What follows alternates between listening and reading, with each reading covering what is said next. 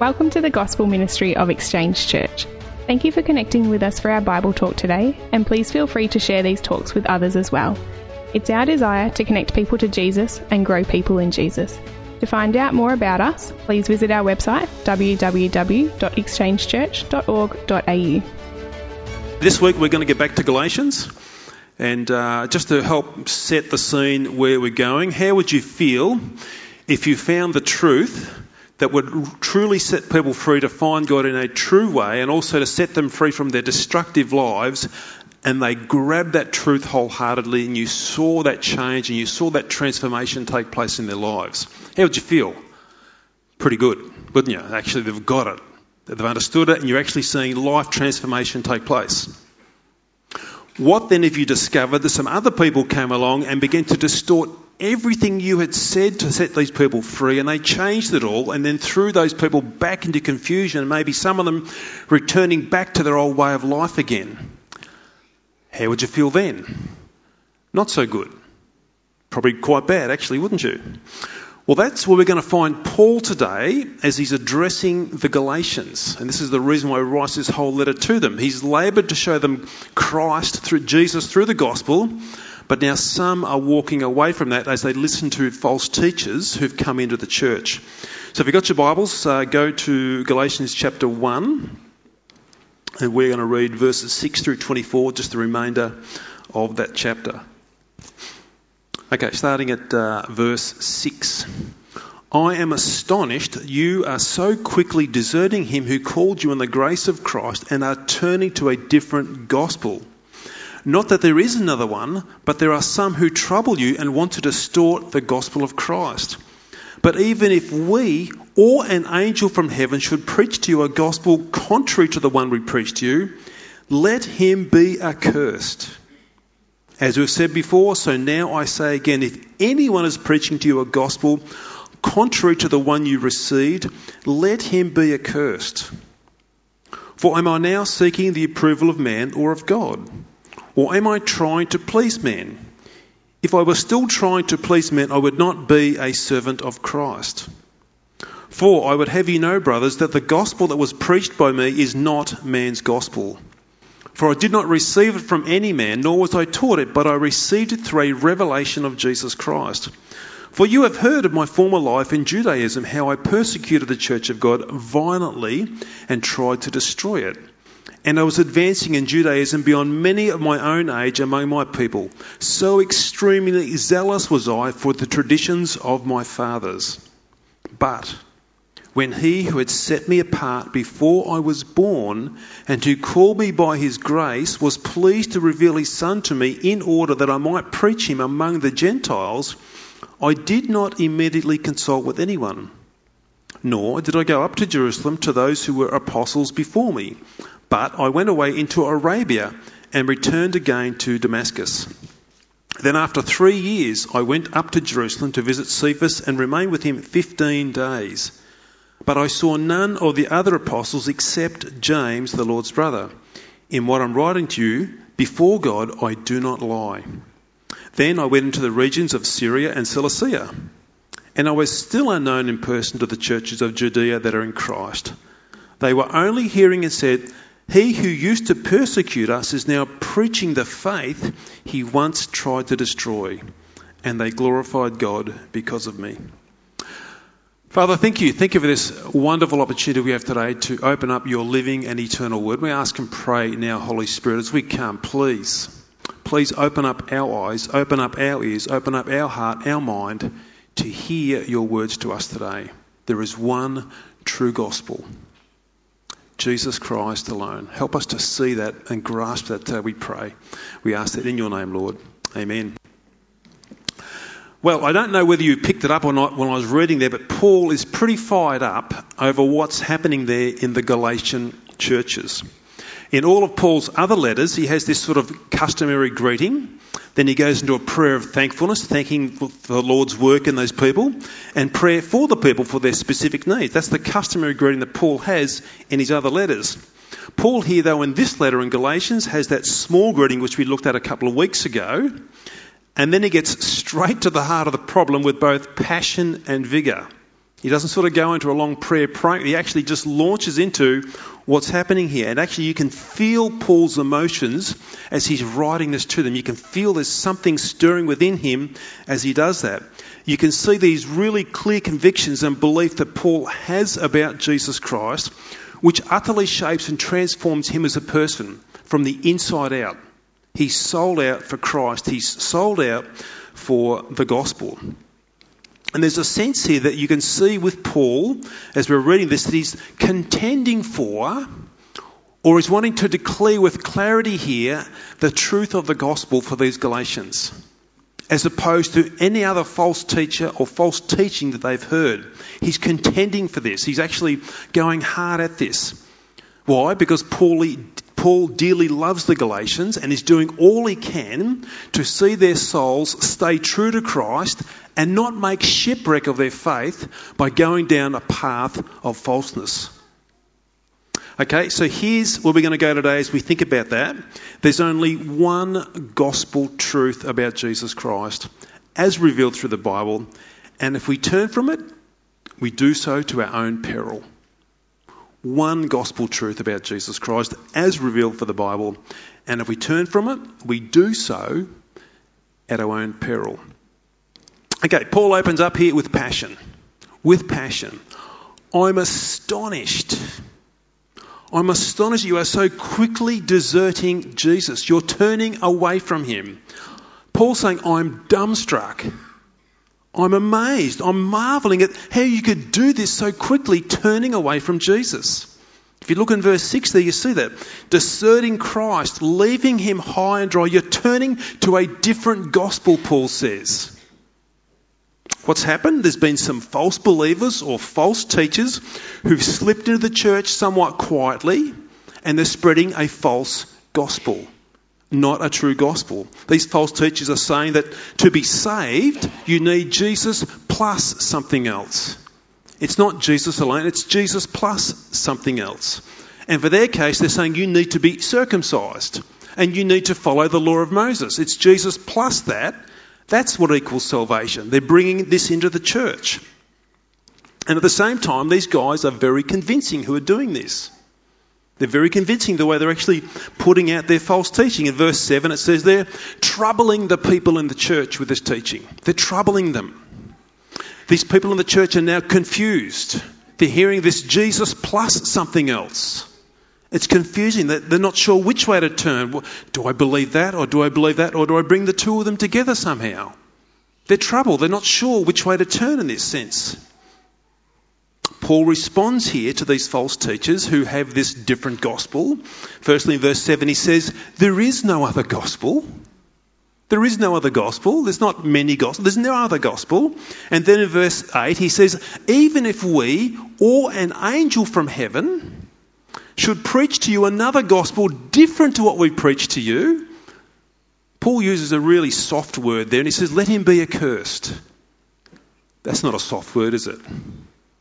Paul uses a really strong word there. He says, Let him be accursed. In other words, he's saying, Let him be condemned forever for doing such an evil act in perverting the gospel. The unadulterated, the pure gospel that Jesus, let him be accursed for doing such a thing. And just in case we didn't get the message, Paul repeats it again in verse 9. He says, And I'll tell you again, let him be accursed if anybody should give another gospel other than what we have delivered to you in the outset.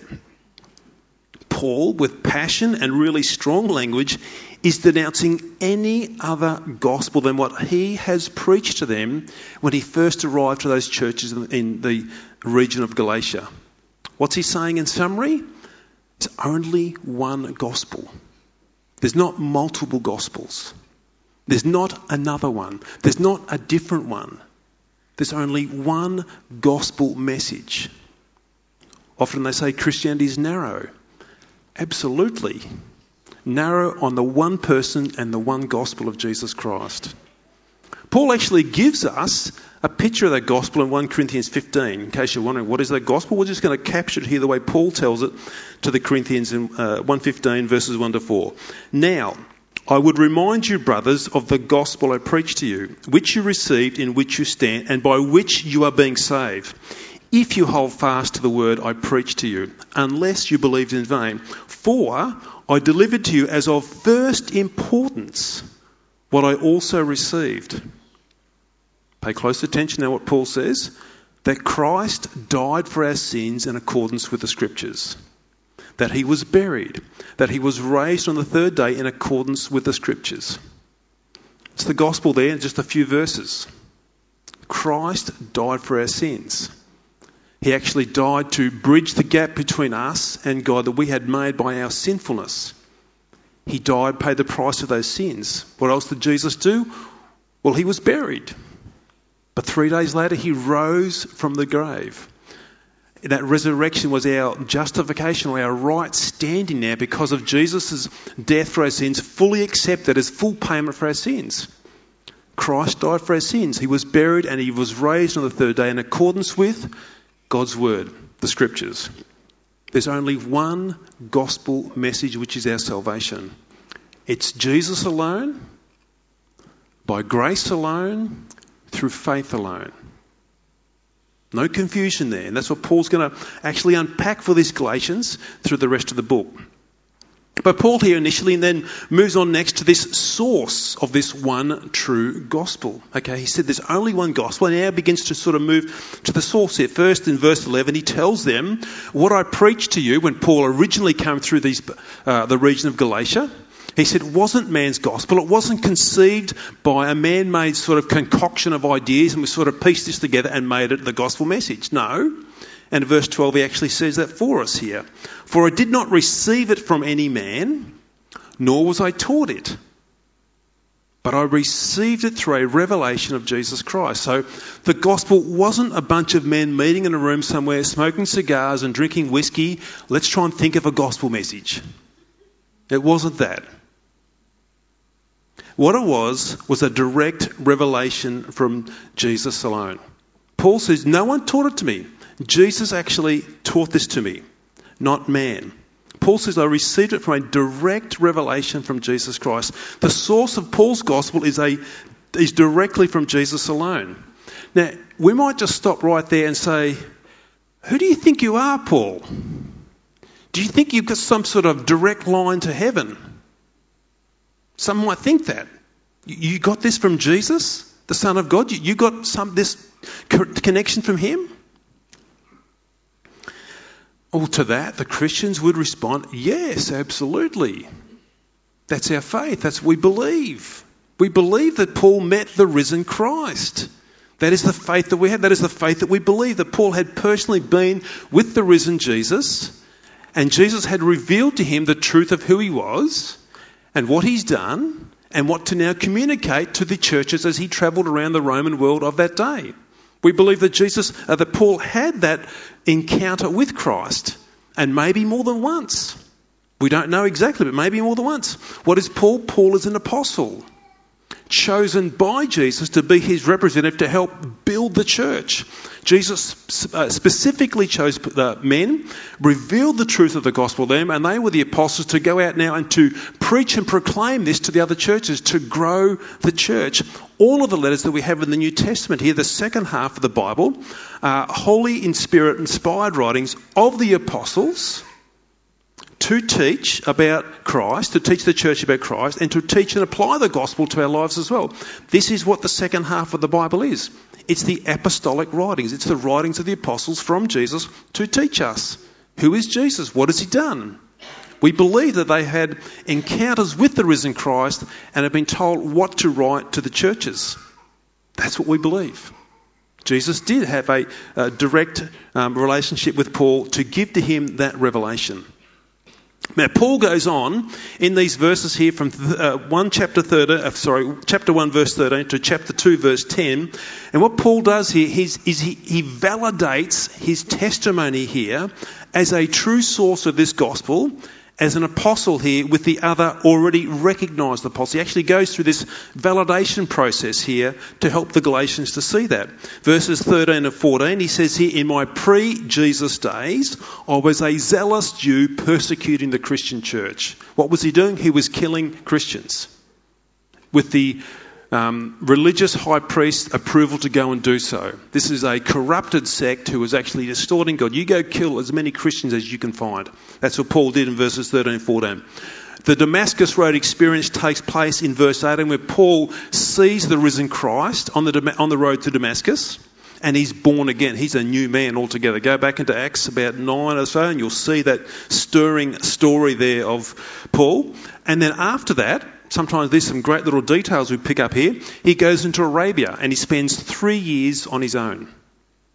Sometimes we sort of think, didn't he just launch straight into ministry? No. Had the Damascus Road experience, and then he actually went into Arabia and spent three years on his own. Who knows what he was doing there? Probably studying the Old Testament and just seeing Jesus popping off every page as it were. All of a sudden, it come alive to him. Then it says, he tells us he went down to Jerusalem for about 15 days and he saw only Peter and James, which was really hardly any time to learn much from them, but just more telling the Galatians, I did go down and see these guys just for a short period of time after I spent three years in Arabia. And then in Galatians 2.1, we see, we see there that he spent another 14 years in relative obscurity, probably again going deep into the scriptures to ground himself in the gospel of Christ. So that's 17 years. He's not really on any great missionary journeys at all at this stage. He's probably doing some minor itinerant preaching in the, in the synagogues where he is, where he was allowed to do that. But that's 17 years before he's actually really launched into ministry. Then he returns back to Jerusalem for another visit at this particular time. And then he says there in t- uh, chapter 2, verse 2, Paul says he put before the apostles the gospel that he was preaching at that time. So for 17 years of studying who Christ is and thinking about this and getting it carefully laid out in his own mind, he puts that before the other apostles who are recognized as the apostles of Jesus. After the apostles hear what Paul's been preaching and telling these other synagogues where he has been, in verse 7, he says this. On the contrary, when they, that is Peter and James and them, when they saw that I had been entrusted with the gospel, they've recognized that, Paul, you have got it. You've got the gospel. To the uncircumcised, just as Peter had been entrusted with the gospel to the circumcised. And again in verse 9, this is Paul uh, validating his testimony. And when James and Cephas and John, who seemed to be pillars, perceived the grace that was given to me, they gave the right hand of fellowship to Barnabas and myself, that we should go to the Gentiles and they to the uncircumcised. You might say, what's the right hand of fellowship? Well, they're saying, Paul, you've got it. Paul, you are right on target. Paul, the truth that's been revealed to you by Christ is the truth. It's the same truth that Jesus has revealed to us, that he taught us while he was here on earth for the three years that we walked with him. Brother, keep at it. You're on song. You've got it right. It's validating here Paul's message.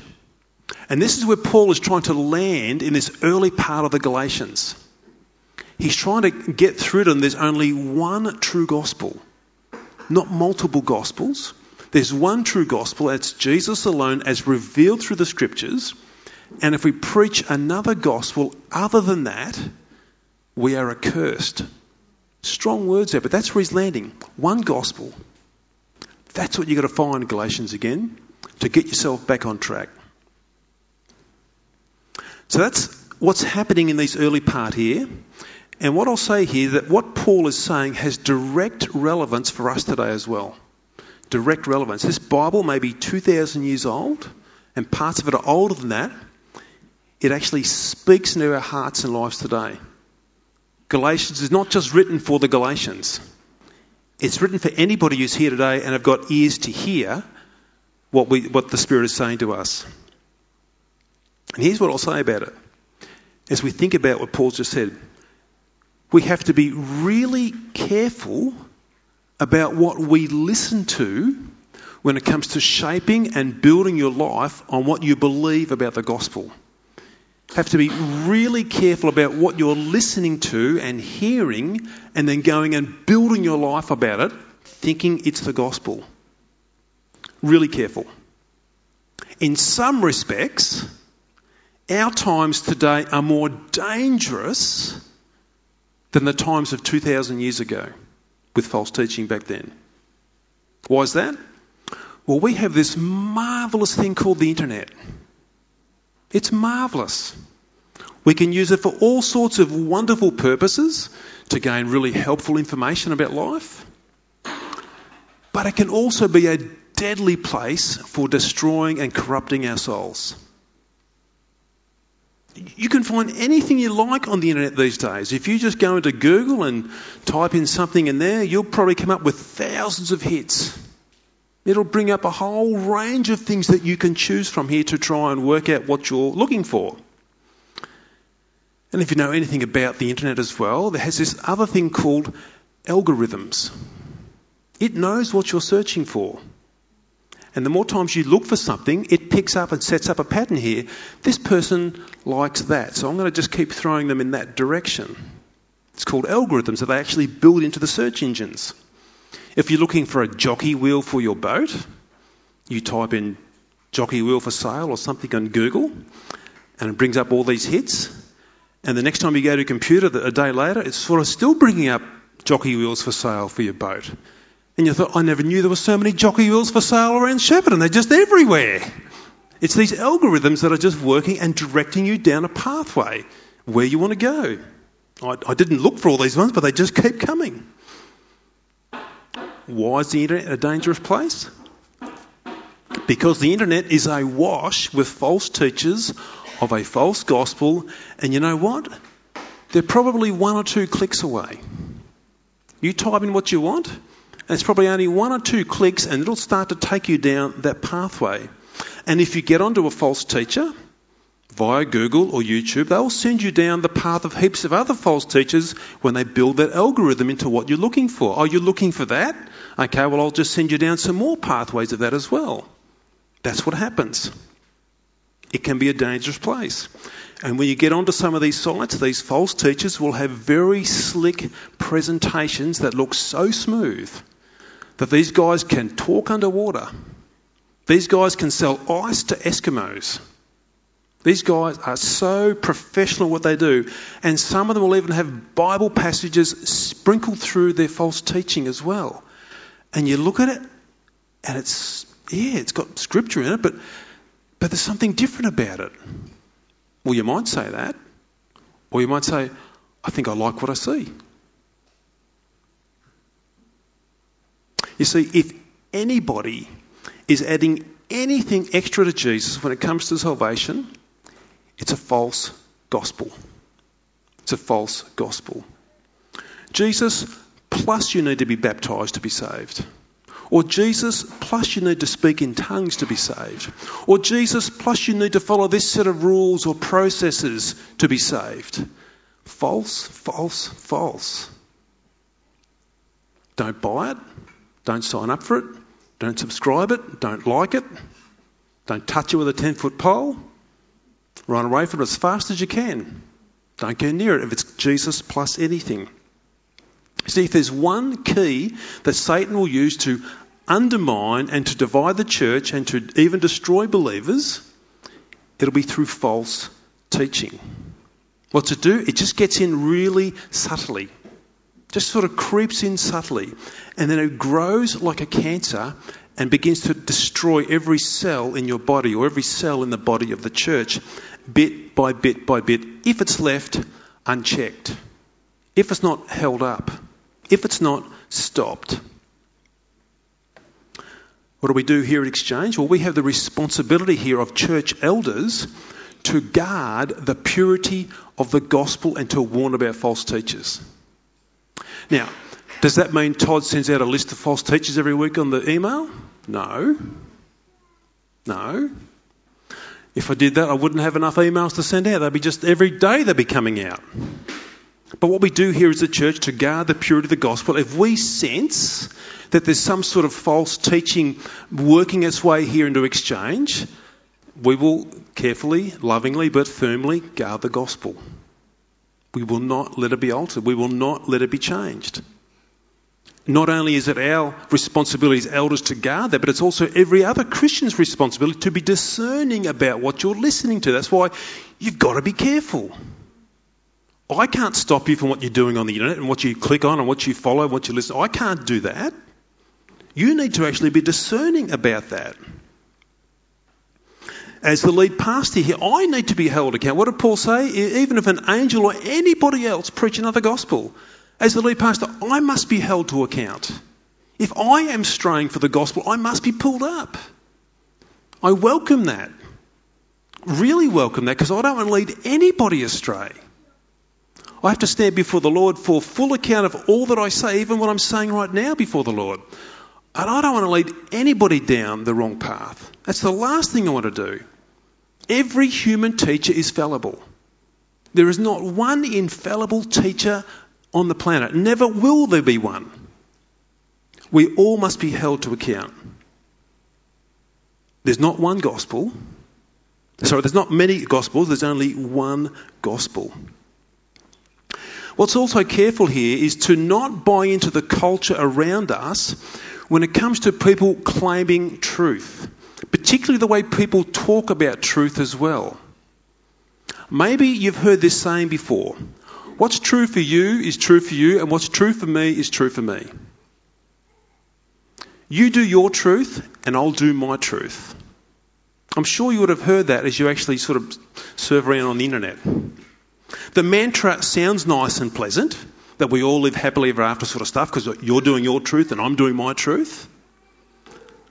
But that's just not on. It doesn't work like there's not you've got your truth and I've got my truth. The reason being here, there's no objective truth when we start to think like that or talk like that. Everything becomes a subjective truth. Objective is like real facts. It's indisputable. This is true. But subjective truth is something that is subjective to my feelings. If I feel good about this and it pushes my buttons, well, then it'll be true to me. If it doesn't feel good to me and doesn't push my buttons, well, then it's not my truth. It's a subjective way of trying to think about truth. It's a truth then if it's, if it's based on these subjective feelings that has no objective reality. Subjective truth, objective truth, two very different things. Now, let me illustrate here to help you think about how this looks. Some people may picture God or some supreme being as one who sits on top of a mountain. Just imagine that God's up there, and at the bottom of the mountain, there's multiple trails and paths that are leading up the mountain to get to God. You might have heard there's many ways to God. You find your truth and you follow that pathway. Subjectively, not objectively, subjectively, you walk around the bottom of that mountain and you find the path that suits you, that makes you feel good, that pushes your buttons. Maybe Buddhism makes you feel good. Okay, I'll take that pathway up to God. Maybe Islam makes you feel good. Okay, I'll take that pathway up to God. Maybe it's Jesus plus rituals and plus good works. That makes you feel good. Okay, I'll take that pathway. Or, or maybe it's new age thinking and self awareness, and that path makes me feel good. I'll take that path up to God. Now, I get that we want to feel good about what we're doing. Totally. Who likes to feel bad about what we're doing? You don't want to do. We, we do want to feel good. But we can't let feelings, particularly subjective feelings, dictate where our life goes and what we'll build it on. Why is that? Because feelings are subjective and they're not always rational. I don't, but pretend I do. I love chocolate. I could live on chocolate. I just want to live on chocolate. I feel good eating it and consuming it. That's my subjective feeling. But objectively, is that going to be good for me at the end of the day? But it makes me feel good. So this is this subjective feelings. They're not always rational. It's, it's emotional and not rational. So when it comes to God, it's not about what feels right to me in a subjective sense, and I'll take that pathway.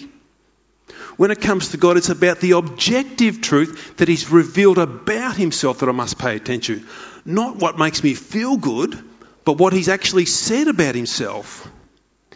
And if the truth be known, as far as the gospel's concerned, obviously there aren't many ways to God, there's not, and you choose your own path. The truth is that actually, if there was a mountain and God was on there, God actually comes down the mountain to rescue us in Christ because we could never climb any mountain to get to God. He actually comes to us. And if the truth is really known, this is what Jesus said in John 14. Jesus said to them, I am the way and the truth and the life. No one comes to the Father except through me. He wouldn't be a popular guy, Jesus, would he, if he was around today? Jesus, you are very narrow minded. In fact, you're probably a bigot as well, Jesus. It's the truth. Regardless of how I feel about it, it's the objective truth. And when you do embrace that truth, you actually feel really good about it too, mind you, because it's the truth. Now, what also goes hand in hand here with being careful with what we hear and what we believe is this well, what's the source of this truth? Particularly if you're surfing around the internet and trying to think, okay, do I believe what I'm hearing here? Do I believe what I'm reading? What's the source? Well, this is where Paul is going here with the Galatians as well, in this validation of his testimony here. What do we live in? We live in a world of misinformation. I'm no fan of his, but as President Donald Trump put it a few years ago, fake news. We live in a world of misinformation. The whole COVID 19 thing uh, heightened or actually highlighted the problems here of misinformation or sources of, of information there a few years ago. There was wild speculation on both sides of the COVID debate. Oh, Either people for the vaccine, sort of showing all these things they had found about it, and people against the vaccine and showing all the things they'd thought about it. People actually seeing something on the internet and just quickly reposting it like it was groundbreaking science they've seen for the very first time. But did anybody ever stop to check the source of some of that stuff? They were just quickly reposting at that time? It shows you at that time it was just crazy. People weren't going to, they were just putting anything up, and it's just got this very polarised debate. Did anybody stop to make sure the source was an unbiased study of the facts and actually these facts were gathered in the right sort of um, atmosphere of doing studies? Did anybody check? Or they just people just reposted stuff without checking the source? Got to check the source.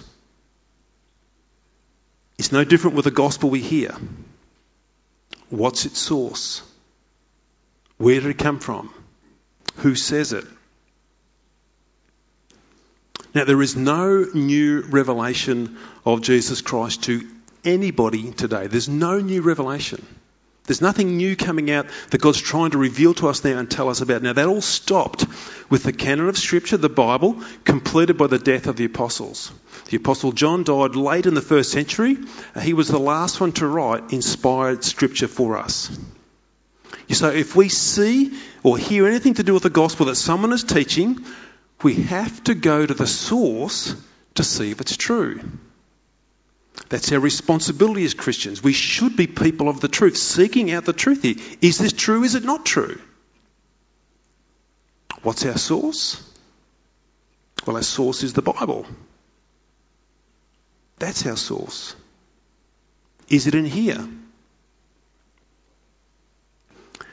If anybody's trying to teach you some new doctrine or strange doctrine that doesn't quite line up with the Bible, don't buy it. Even if it sounds good, don't buy it. Even if it makes you feel good, don't buy it. Don't give it a single millimetre. Don't give it another click. Don't spend another second there. If you can't trace it back to strong, sound biblical foundation, don't go there. That even takes time as well because you can make the Bible say anything you want it to say if you take it out of context, the Bible will say anything. But you need to read it back into its context and understand how the Bible's written. Then you can actually say, that's just not true. That's just not right. That is not biblical. That is not what the gospel tells us. You see, here's the danger that Paul's highlighting for the Galatians, and it's no different to us. We can easily become like the Galatians listening to false teachers, buying into it. And the result of that was, just like them, they began to desert Jesus. They just began to walk away because they just bought a whole other lie because it sounded good and it felt good. And they just left Jesus high and dry. Jesus plus anything for salvation equals nothing.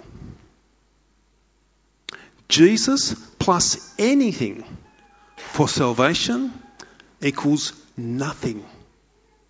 There's no salvation in Jesus plus anything. There's only one gospel. There's only one Jesus. There's only one salvation. Now, I don't know what you're trusting in today, but if you are trusting in anything else other than Jesus alone, you're in great danger. You need a total reset back to Christ alone, according to the scriptures alone. That is where salvation's found. Jesus has come to rescue and save, and Jesus has come to call us to the truth. And that truth, when you get that, it is a joy. It is a joy to know that. You're not dragged there. It's a joy to know Christ and to embrace that truth. That's the truth that Paul wants us to begin to embrace now as we work our way through the book of Galatians. Let us pray. Father, today as we come and as we just uh, look at this first chapter here and begin to see where Paul is going with the Galatians, Father, I thank you for the work that you are doing in Paul's heart. He's looking at these Galatians and he sees them walking away from the path, Lord, and it stirs him up. And so it should. I pray, Lord, if we would see that ourselves, we would too would be stirred up.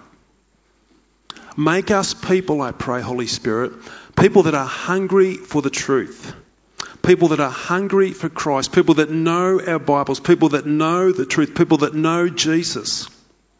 So that, Lord, when that false gospel or when that false teaching or when that strange doctrine or strange belief comes by us, whether we hear it or we read it, I pray that your Spirit and your Word working together within our minds will say, no, that's wrong. That's off track. And I pray, God, that you would keep us and preserve us in that glorious truth you've given to us. And that through that, Lord, we would grow strong believers in joy with the truth that's been revealed in our hearts. And I pray, Lord, as we continue this pathway into Galatians, that you would uh, unpack that truth and it would fill our hearts uh, with the beauty of Christ and the joy of Christ for the salvation He's called us to. Keep us, we pray, Holy Spirit. And we ask that in Jesus' name. Amen. We trust you have enjoyed our Bible talk from today. If you have any questions or comments from today's talk, please feel free to contact us at info at exchangechurch.org.au. Also, we love to welcome new people at Exchange Church in person, so consider yourself invited to be with us.